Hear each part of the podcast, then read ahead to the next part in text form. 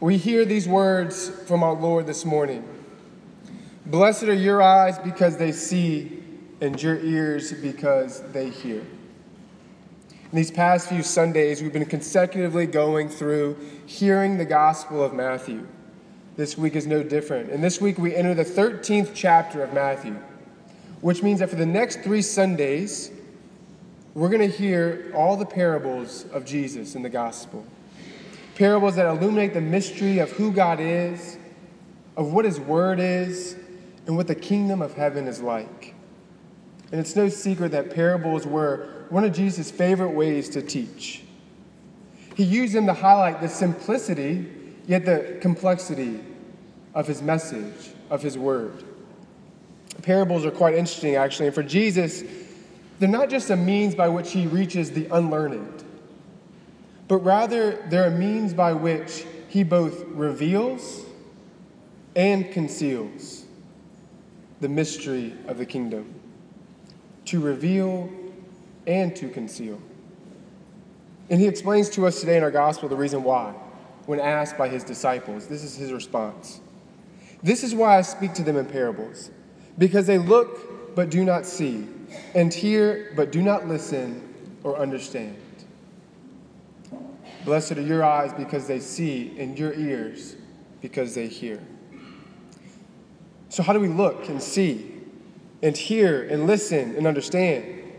How do we receive the secrets of the mysteries behind the parables that Jesus gives to us? What all lies in the parable we hear today. Jesus begins by addressing this big crowd. You can just imagine Jesus having to step out onto a boat because the shoreline is full of people waiting to hear what he has to say. And despite there being a big crowd of people, the only ones who will truly understand his words are those who have hearts of rich soil. What does Jesus mean by rich soil? He explains at the end of our gospel. But the seed sown on rich soil is the one who hears the word and understands the word. The one who hears and understands. Blessed are your eyes because they see, and your ears because they hear. My brothers and sisters, Sunday in and Sunday out, we come into this church and we have the privilege and honor of hearing what all the prophets, all the kings of Israel, all the people of Israel since the beginning of time longed to hear the message of salvation the message of the kingdom of the Messiah that they are waited for, the words of Jesus, the words of the God man, the Word made flesh. And every Sunday, we hear the words of Jesus in the gospel reading, and we show them honor and respect by standing for them, like soldiers at attention, waiting to hear the king's commands. Yet, do we understand them? But how can I understand, Father? I thought Jesus conceals the meaning of the parables. How do I become one to whom he reveals the mysteries, the secrets behind the words? How? Well, how else can we understand them, my brothers and sisters, unless we ponder them, unless we sit with them, unless we not just hear them, but let them enter into our hearts? Blessed are your ears because they hear. Through the parable of the sower, our Lord Jesus Christ is inviting us to ponder his word, to pray with his word, the word of God, the sacred scriptures. In the parable, the sower is Christ. And notice something about Christ as the sower. He's utterly careless with the seed. Let me ask you a question. What good farmer takes the precious seed that he just went and bought, his money that he worked hard for, and just starts throwing it everywhere on rocky ground, on thorny ground, on the sidewalk. No good farmer does that. Rather, he carefully takes them into the little holes he's dug and places them carefully, covers it up, and begins to water. But Jesus is a different kind of sower. He's utterly generous with his word with His grace, with His mercy, with His love. He just lavishes it upon us. It's us who fail to provide the rich soil for fruit to be borne. And it takes us pondering His Word, ruminating over the sacred scriptures, especially the Gospels, hanging on to every word He speaks, readying our hearts to be tilled up, to be opened up, so that the Word of God may fall upon our hearts over and over and over again. So I have a question for you. Where is Scripture found in your life? Is it just a cute wall decoration at home or at work? Is it just a caption to a filtered photo on Instagram? Is it just an amen you comment on on Facebook? Where is Scripture found in your life? Is it just heard on Sundays and then that's it? That's all? Or is Scripture part of your prayer?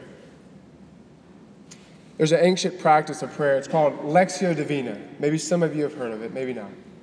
And it stands for holy reading. And what you do is you take a little passage of Scripture and you begin to read it slowly, very prayerfully. And maybe a word strikes you, maybe a verse hits you at the heart. Then you stop and you begin to repeat it over and over again, slowly, letting it go deeper and deeper into your heart, pondering it, seeking to understand what it means. Because the one with rich soul is one who hears and who understands.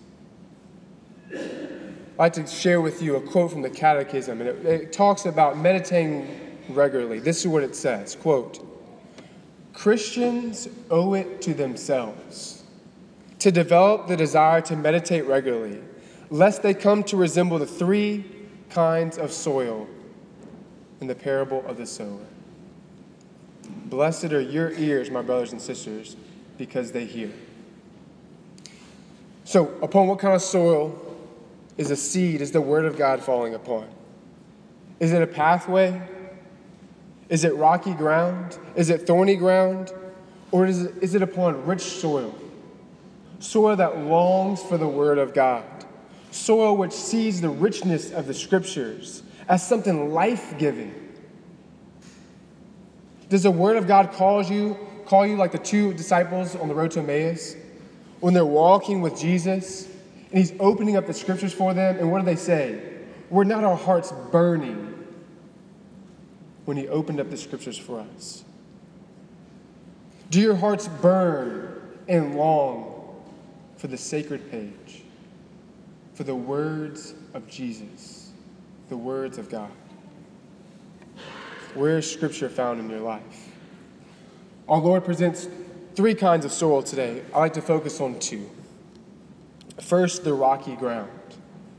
Jesus describes it as this quote, one who hears the word and receives it at once with joy, but he has no root and lasts only for a time. When some tribulation or persecution comes because of the word, he immediately falls away. So maybe today you begin to pray the scriptures, but then in a day or two, maybe a week or two, maybe a month or two, the temptation will come to put it aside. Maybe things are getting too difficult. Maybe too many trials are coming your way. Maybe it's just too inconvenient in your time, in your daily life and you push it away? Will your hearts be proved to be rocky ground? The second is the thorny ground. Our Lord describes it as this quote, one who hears the word, but then worldly anxiety and the lure of riches choke the word, and it bears no fruit. Worldly anxiety and the lure of riches. You see, the Word of God cannot flourish, flourish when we're fixed on the things of this world.